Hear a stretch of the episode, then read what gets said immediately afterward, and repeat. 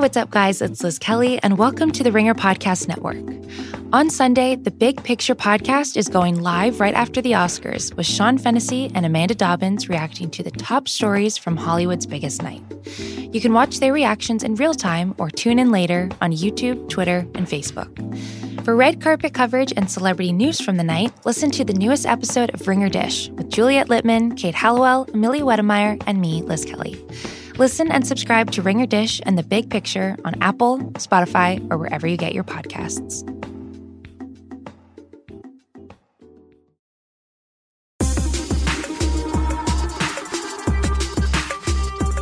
Welcome to Jam Session. I'm Juliet Litman. I'm Amanda Dobbins. Hi, Amanda. How are you? I'm good, thank you. How are you? Did you recover from the Oscars? I am. I'm still making sense of it all. It was great. I'm Still riding high. really love Parasite. Congratulations to Parasite. Congratulations to Brad Pitt. I really have been thinking a lot about your tweet, which was just Brad Pitt. Yes. And I think really summed up a lot of my feelings about the Oscars and that experience. Thank you. Yeah, it was great stuff. Yeah, I enjoyed it. Boring show, but like the highs were really high. I thought it was a terrible show in Yeah. terms of its production and a lot of my uh, personal, not even pet peeves, but the things I'm most averse to in the world, like live singing. Yes, there's a lot of it. Yeah. But I don't really care because the outcome was nice. Yeah, it was great. Yeah. It was historic. It was great. One thing, I didn't go to any parties because Me I don't do that. I, I wish. I watch and then I podcast. I just want to just want to note. I love fancy parties. If you're listening and you could invite me to some, I'm so available. I've just got like so much time, Mhm. and I will travel for a really good party. you will actually. I have. One, if there's a good party and like you give me like three days notice, I'll come. Juliet's also really good at introducing herself to strangers at parties. I love talking of- to strangers at Yeah, parties. you do. You navigate that like social awkwardness really well. Thank you. You are very outgoing. Thank you so much. I would also love to be invited to your party, provided that you have passed apps. That's one of my great passions, as we've discussed here on this Yeah. podcast. Uh, you know, and passed drinks as well are nice. I don't really need a specialty cocktail, Me neither. a regular cocktail, but like if it's an open bar with the person who is making cocktails, that's really great. But you know what? Wine's fine. Passed apps is great. And I am not as good at introducing myself to people, but I would love to meet some Get some reps, in a controlled setting. Let's get you out there to get some reps. especially over like a crab cake or a pig in a blanket or a coconut shrimp. I'm really fun after two drinks. Okay. I'm medium fun beforehand, but really fun after two. I swear. yeah, that's true. Maybe we could do it with your specialty cocktail, the Juliet. Oscars 2021. We're available, Yeah. people. Anyway, we didn't go to any parties, but we followed them. yes, we did. Very much so. Kind of a lame celebrity year. Like, there's not like a big picture that came. Haha. there's not a big photo that came from these Oscars that I feel like you had to see. The best like visual were the gifts of director Bong at the show. Yes, And- and, after the show Yeah. and making his Oscars kiss, Yeah. director Bong, it was the best it. part. Yeah. Yes, love we love Parasite. But like other than that, like nothing so noteworthy, except a couple of news stories have come out since. Yeah, I want to get to those, but first, can I ask you a theoretical question? I didn't tell you I was going to do this, but it's something that Sean posed to me on the Big Picture podcast, and also that my husband Zach had asked me earlier in the afternoon, which I Mhm. think means that they were both reading the same Twitter thread, but I Uh-huh. haven't been able to find. Anyway, they were talking about how like 15, 20 years ago, the Oscars were like the celebrity event, and you had your Tom Cruises and your Tom Hanks, even though you have your Tom Hanks now, and your Julia Roberts and your kind of global spanning most famous people in the world were in that room. hmm And they were kind of like the argument is that this year there weren't as many famous, famous people. There are movie famous people, but it's no longer the epicenter of the celebrity universe. And and many of those super famous people only showed up for parties, where then they also couldn't take pictures. Yeah, well, I was going to ask do you think that's an accurate assessment? well, here are like the ma- most famous people in the world: Mm Kim Kardashian, hmm. Mm hmm. the Obamas, Yeah. um, Who were producers of American Factory, which is a tremendous documentary on Netflix. They were executive producers. Oscar winning. and and that won best documentary. yes, um, and also the alternative Oscars on the big picture because it rules. oh, Anyway, but you're right. The Obamas were not there. Yes, they were not. The Kardashians were not, but they all went to the after parties. Who else is really famous? I guess like Billie Eilish and like Ariana Grande. Sure, but Billie Eilish performed at the Oscars. She did. Who else is like in this mega fame? Meghan and Harry, who apparently declined. We'll talk more about that, but they declined handing out the Best Picture Oscar. I don't know if I believe that, but that's Yeah. what's been rumored. Yeah, that was my kind of response. Is like I, I think the statement of there aren't as many mega famous people at the Oscars as there were 15 years ago is true. I just also think there aren't that many mega famous people. It it's what we talk about all the time of like they're kind of like niche, really passionate Yeah. celebrities. Yeah. And some of the like internationally famous people are like YouTube stars. And Mhm. are YouTube stars, are we at the point where the YouTube stars rec- uh, hand out Oscars? I don't think so. Yeah. So I think that if they wanted to make the show somehow more relevant or wanted to like give it new life, they do have to take a more like internety approach. And that's like doing things like doing instant nostalgia. Like instead of just mentioning like the La La Land Moonlight Flub, which seems to be like obligatory now every year, like it would be cool if they actually got creative and there were some kind of through line throughout the show that's not like cheesy academy but more like look we made like a a series of segments about like a doc of something that happened that people care about related to the oscars like they showed that or something like Right. that. Something that just really breaks from the format and is like smart and different. I also think they should if they don't bring back the host i would like hand the show over to like john oliver and his writing staff or something like that and have them like think of creative ways to create entertainment within the show because it, it's such a slog. I mean, the fact that that that Eminem performing was so noteworthy speaks to the fact that like nothing else happened. It was also extremely random. And that's like the wrong kind of nostalgia, right? Like Yes. nostalgia does work. Like we know that. It's a compelling way to create content, but that was like that was just so random. Yeah. And I think you're right that to the extent that the Academy is acknowledging itself for its history or making new history, it's for like its mistakes. And Yeah. for you know, even the Moonlight La La Land thing, if they were to mention it, it's kind of like in a self flagellating way. Yeah. Like th- they screwed that up. It Yeah. like, and it was memorable TV, but Another like, oops. Yeah. Another thing that would be funny is if they were like somehow ran back the selfie thing, which was really annoying and dumb at the time. but like was memorable and like was a gag. Like there's just they need more of like a gimmick essentially to Yeah. to save it. So for you, it's gimmicks more than it's memes more than people is what they need. I think they need the people in the memes. That's why the selfie was actually kind of smart, even though it was stupid. It was annoying because it was like Bradley Cooper. And, Yeah. Okay. But like I would rather Bradley Cooper doing a weird gag than just him on the end of the front row and like getting no screen time, as what happened on Sunday. Yeah, I think that's true. But but again, I think it's like the meme is still more notable than him being in it. It's whoever you would put in, which is I guess a sad state, a sad commentary on on movie stars at this moment. So I Yeah. don't, I don't think it's particularly new. I just kind of think that's that's where we are. Yeah. I also think it's like the movies that people really loved hmm aside from Once Upon a Time in Hollywood, which was great for many reasons, but like very much because the three leading people in it are Movie stars. movie stars and glamorous and special. And I very much include Margot Robbie in that. Mhm. She's my third in that trio, Yeah. obviously. Um, the movies themselves, like, were more, you know, you're way more of an expert on this than I am, but just from my position, like, I feel like they were in many ways more conceptual than like movie star driven, except for like Judy, which was about a movie star. Yeah. No, I think that's a good point. And so it's we're in a weird movie actor moment. We're like it's a cool celebrity moment, but like the movie actor as celebrity is definitely changing.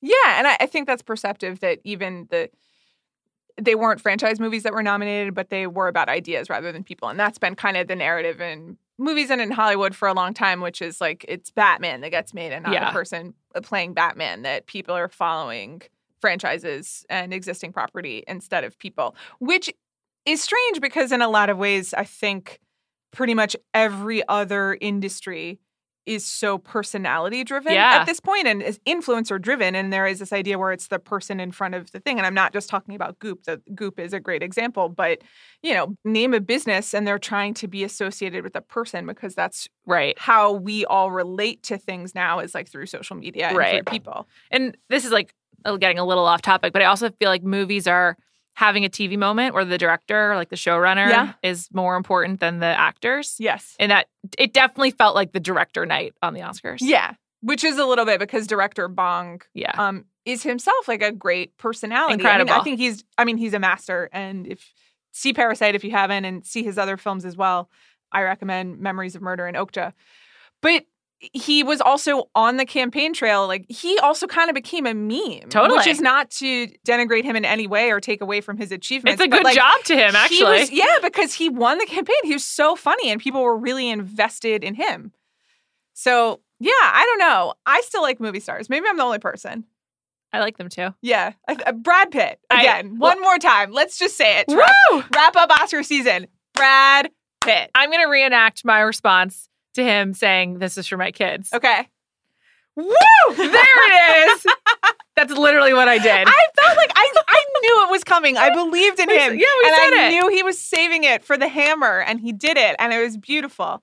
it was really great. Yeah. I absolutely loved it. Really exciting. I just wanted to make one note. This is totally random, but yeah. on the topic of movie stars, last night I went to dinner at a formerly hip, no longer cool, still existing restaurant on La Cienega named Koi, which I don't know I went to. Food was good. I'm like mildly embarrassed that I went there, but the food was good. I walk in and it's a weird scene and there's a celebrity. And I was like, is that David Spade? And it was. Wow. And then he was so he was so much higher than the person he was dining with. I was like, and not like marijuana, like physically like above. And I was like, is he on a booster seat? And I think that David Spade was sitting on a booster seat last night at Koi. Do you think sometimes there is sometimes restaurants haven't figured out like the booth alignment and so the booth can be much lower than the seat across from it? I don't know. It was really it could weird. also be people have different torsos and different You're right, but you he's know? like a short guy. I don't know. I just think of it, you know, his him in the blazer and Chris Farley. All right. That's that guy. that's a great um It was a great LA sighting. It was Yeah. so perfect for the venue too. It was just great. It was Okay. hilarious. That's all. Just fantastic personal Oscar anecdote. season. Oscar LA season out in full ended. Yeah, exactly. Can we do one more Oscar thing that happened? Of that course. was just absolutely freaking hilarious. Of course. This is the best thing. So a notable thing, sitting in the front row next to Leonardo DiCaprio, was his girlfriend of a couple years, Camila Morrone. Hell yeah. And close watchers of Leo will know that he typically does not bring his dates to award ceremonies. He often brings his mother or he goes solo. And so it was notable that she was there. And then it came out. Just one question. Yeah. What kind of negotiating went into her getting to attend? I don't know. And I just want to say that language is very disparaging towards her, but I, I think it is appropriate in this case. I took that as a, like a major vote of confidence in their relationship that she was there because many others have not been allowed to attend the ceremony. And we talk about how walking the red carpet for a couple, you know, is both frivolous and silly and is also like a statement of intention. So if she wanted to be there, I'm happy for her and I'm happy for him. That's where I am. Liz and Kate of Tea Time pointed out to me they've been together for two years. And Yeah. man, does time fly. It does. That so I think that's it was great. just yesterday we had the Leo in the snorkel suit on the yacht, you know? That, That was two summers ago. Listen, being supportive of your partner is great. It It is great. And I think that this is really nice. Anyway, I interrupted you telling the Fast story of Camila Morrone. To uh, Monday afternoon, Camille Morrone's stylist, Micah Schiffman, gave an interview to InStyle. Is that a male Micah? I don't know.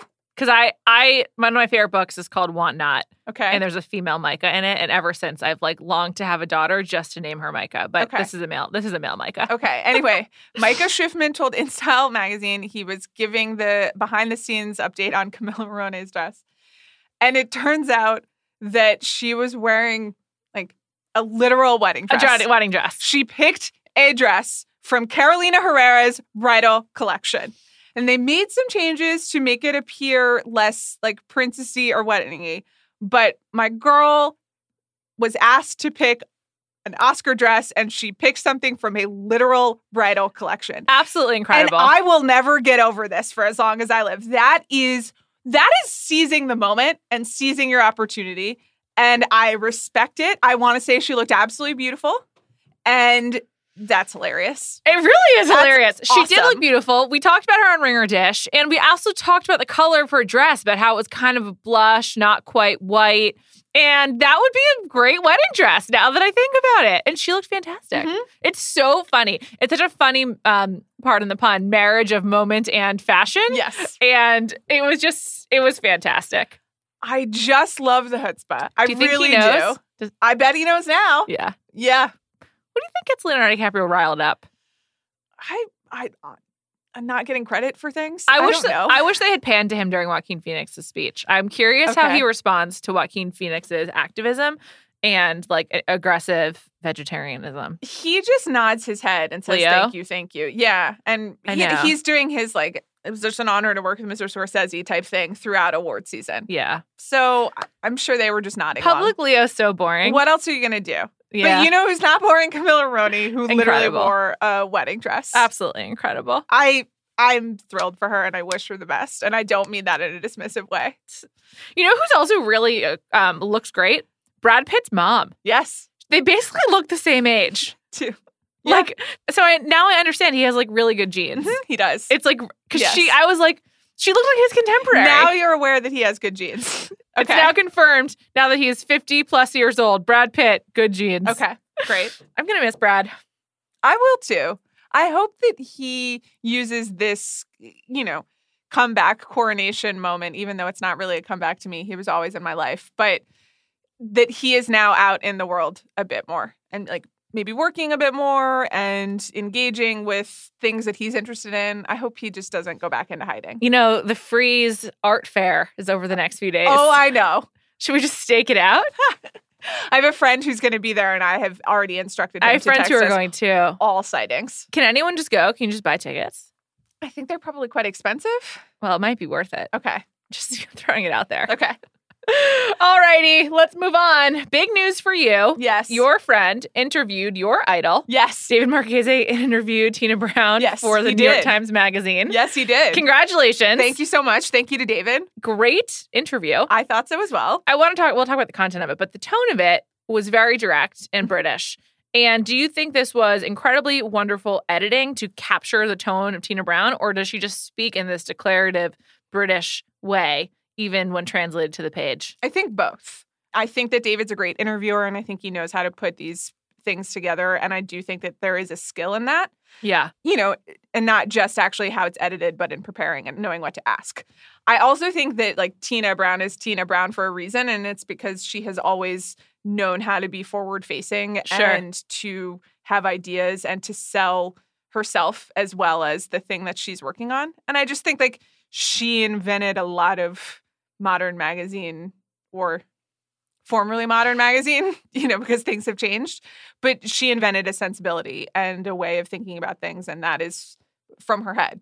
So Right. that's but this is this is what it's like reading her books. By the way, this is why I read the books all the time. I got to read them. I Yeah. s I you got me the Vanity Fair. I did. I know. I'm going to read it eventually. I Um, promise. One thing that is in the Vanity Fair diaries that's also in this interview is um it's at the very end and it's about Tina Brown's transition from running Vanity Fair to running the New Yorker. And in the book, she just includes one diary entry where she's like, I'm going to hire all these people. And then she lists David Remnick and also every single other person who is still at the New Yorker Yeah. being the New Yorker. And to me, has always read as like a, a credit for wanting credit for creating the New Yorker that exists today. Because when she did take over the New Yorker, that she got a lot of criticism and a lot of people being like, "You're ruining this storied institution." But that's also in the interview as well, yeah. and it is, She's like She's David. Remnick, Jeffrey Toobin, yeah. Jane Mayer, all mine.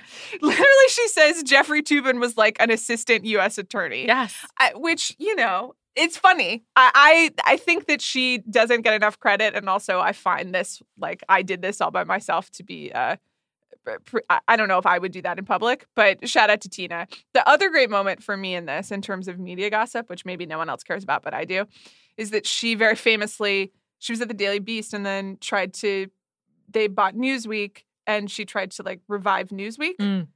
And David Marchese asked her about that, and she was like, "That was a mistake. I sort of liken it to sleeping with your ex-husband." It's like this is great stuff. Great It's stuff. Really good. And then she was like, it's called Newsweek, so you have to be weekly. Yeah. It's like, okay, good Yeah, point. Yeah. Good stuff.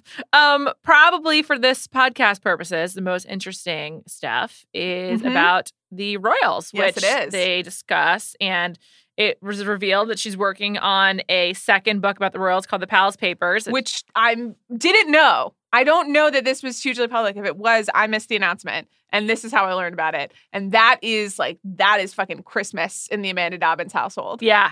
And I think one, I'm really happy for you. Sorry. Thank you. Congrats Thanks so much. Thank again. you. Yeah. I thought one thing that was particularly interesting what she had to say about the royal family was we kind of discussed this that since the Megxit happened, there's been a lot more chirping up from the press about Harry's psychological state, Mhm. and she really confirms it. Like she, like based the David asks, are there emotional nuances to Harry's psychology, and she just she responds that the, the deep wounds of his mother's death have never healed, Yeah. and that's something that we've been told and we've heard, but I feel like that message got lost a little bit in the recent Meghan years, and then it came back a lot in a way to kind of understand why they quit the family.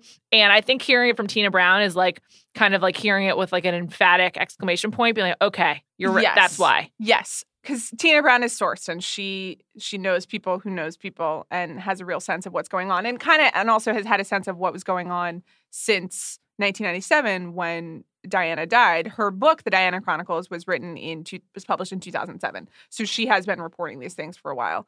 Related to that, I did want to point out another piece. Do you remember Airmail? Speaking of Vanity Fair, so Graydon Carter left Vanity Fair and started a newsletter called Airmail. I did not read it. Uh, I had not really been checking in on it at all because it was for like obscenely wealthy people, and I'm and even I have my limits in terms of reading things that aren't for me. But there was a piece this in this past issue, I guess I don't know what we're calling that. Anyway, Dispatch. Dispatch by Vassi Chamberlain, and it was also pretty sourced, and a lot of it was about Harry's struggles and kind of mental mental health issues and and how he is working through all of those. So I think that is definitely a part of the narrative, and Mm. it seems to be coming from from multiple sources of of people close to them. Anything else from Vassi that was worth noting? I know. I think that was the main one. Okay. it was it, it was good. I really recommend it. Okay. Tina addressed your big question too. Mhm. David asked, Isn't the monarchy just going to continue to slide into irrelevance? Yeah, And she said something that really gave me a lot of pause and makes me nervous. yeah, I think that there'll be an enormous national identity crisis when she, the queen, dies. yes, yeah. It's going to be a, a national, it'll be international. No, of course. I, I think, forgive me if I've quoted this before, but there is that great Guardian piece about kind of the preparations for her funeral by Sam Knight. And he points out that many people are like, the, you know, the quote end of Empire was, they say the end of Empire was Winston Churchill's funeral, but when the queen dies, like it will be The a, sun will set. the sun will set. It will be a tremendous change in terms of how Britain exists and how Yeah. it thinks of itself yeah, totally. and possibly for the better in a lot of ways. I mean, it, we're not here mourning the No. empire at all, but it will be a fundamental shift. It's so weird. Change is crazy, Amanda. Yeah, I know. I really, I know. oh, this was it's a really good interview. You should definitely check it out. I also agree. thought what she had to say about Davos and kind of the point of Davos was really interesting. And I think it's just very difficult for professional women like Tina Brown to maintain their sort of persona because not because of their anything having to do their own fault, but just the way that society treats really everyone as they get older, particularly older women. And I thought that she just had some really great pointed comments, and it was like we need more people like Tina Brown speaking out regularly. She's just really, she's very smart. Yeah. I think one thing that's tough about her is that she was like one of the great magazine journalists, and magazines as she invented them in the 80s and 90s, like are done. Yeah. And We- what she talks about. Yeah, which is is nobody's fault, but so staying relevant as this thing that you spent your life's work on kind of transitions out must be tricky, but I think that she people's brains are valuable. She has a great brain. She sure does. That's where I am. Um, Tina Brown adjacent. Let's talk about Meghan and Harry's jaunt to the JP Morgan speaking engagement in Miami that they did last week, for which they are getting significant blowback. Yeah. I have no problem with it. What, Okay. what do you think? So my first take was who at the JP Morgan Executive Summit wants to be hearing from Prince Harry about how he went to therapy. That's kind of like I I guess I don't I don't blame Meghan and Harry. I mean, the speaking tour is very common as soon as they announced that they were It's very leaving Clinton- the royal very family. Clintonian. Yeah, and that was the comparison you made. And all of politicians do it. A lot of high profile people do it. I, you know, I suppose they'll use some of this money to fund charity efforts. That's the most generous interpretation Sure. of it. But I'm going with it. Like, who am I to begrudge them? I guess. But I don't know. I'm just sitting here. Why is J.P. Morgan paying possibly a million dollars for this? Like, honestly.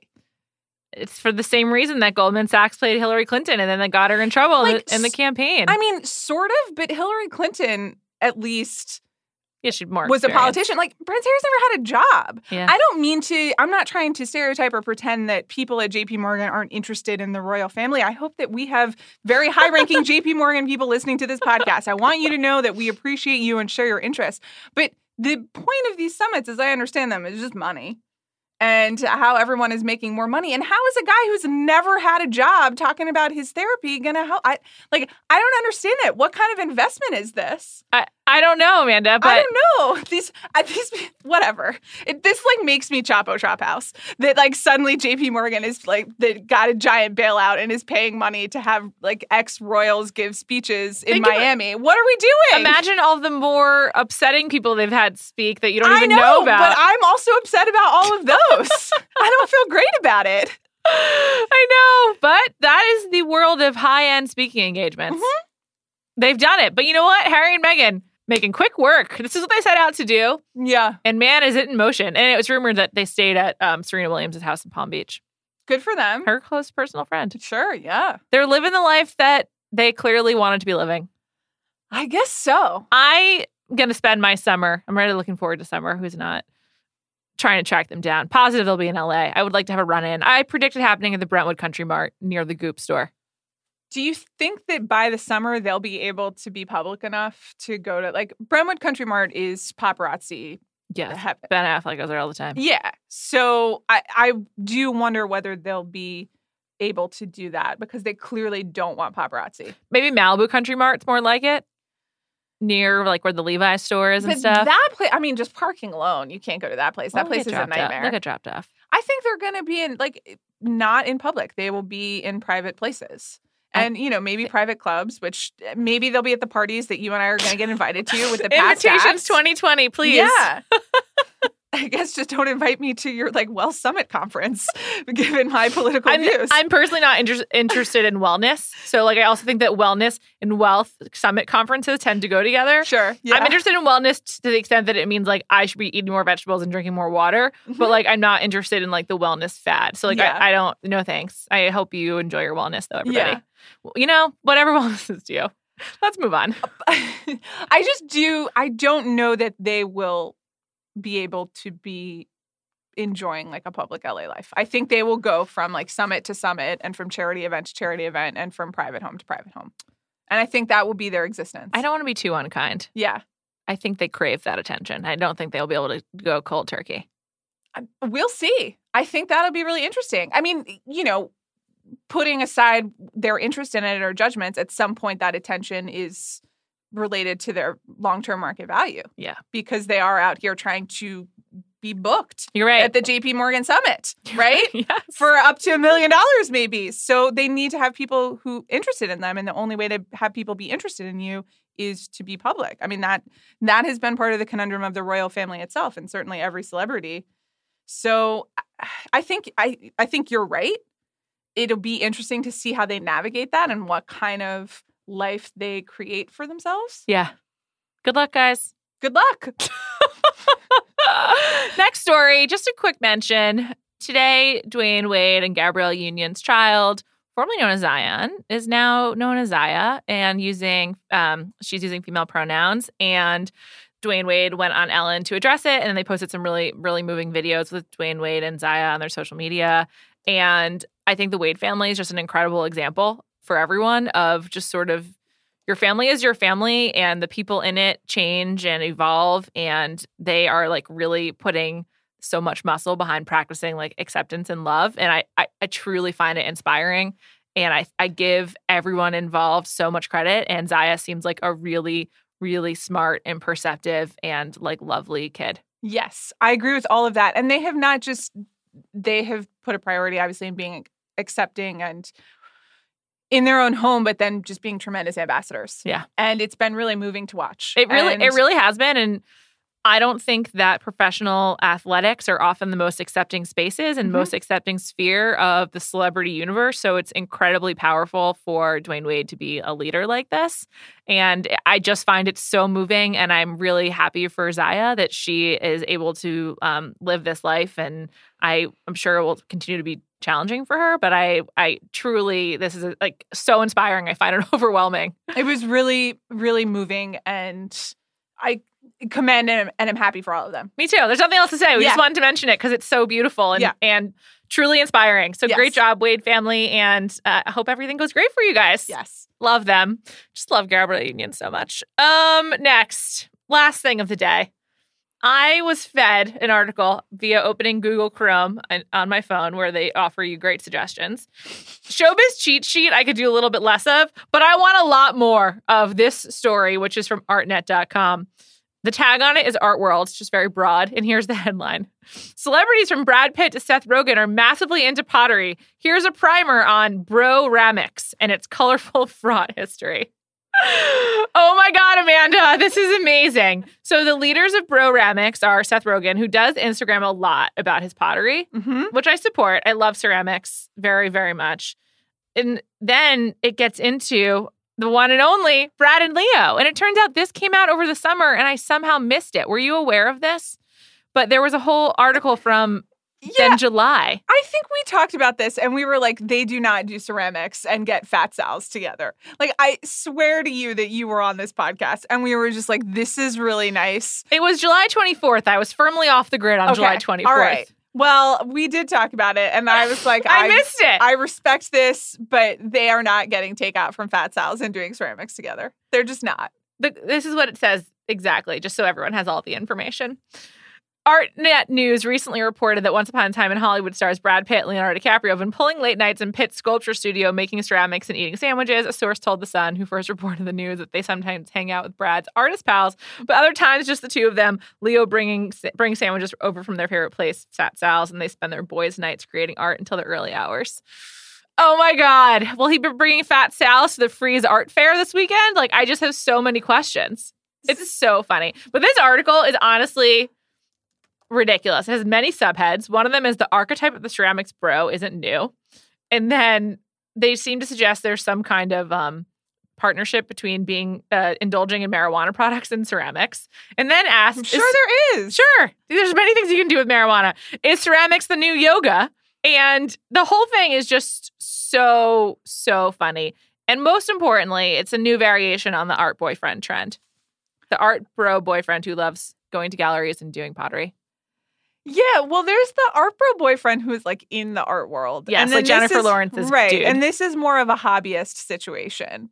The one thing that I will say, I have a lot of respect for Seth Rogen or anyone who actually does ceramics because doing ceramics is hard. It's not Really like hard. it's not like color me mine. You don't just walk in and think like, okay, well, here's my color story. It's actually physical. It requires an understanding of physics. It requires strength. It I think that's why the vision. scene from Ghost is so hot, is it's very physical.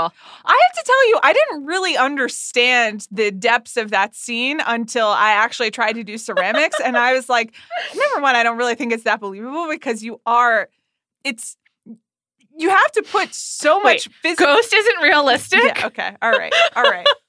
It's a good point. But I was just like, you're putting so much physical energy into like uh, shaping the pot. You can't be thinking about other stuff No. that's where I am. Anyway, so anyone who actually pursues ceramics is, I think, not really. I don't think it's fair to call them a hobbyist because it's not. You can't just have this hobby. It's really hard. You have to commit to it. I guess I'm just a ceramic school dropout and I'm really sensitive about this, but it's hard. So I think it's great. Maybe you should get some fat salad and a late night at Brad Pitt's They studio. didn't do that. You know they didn't do that. You know that's a lie. You know we're smart about. I I hope I, I do I do believe Leonardo DiCaprio loves Fat Sal's. He's a Los Feliz guy. I'm sure that's true. Fat Sal's is an institution and it's really good at like two in the morning.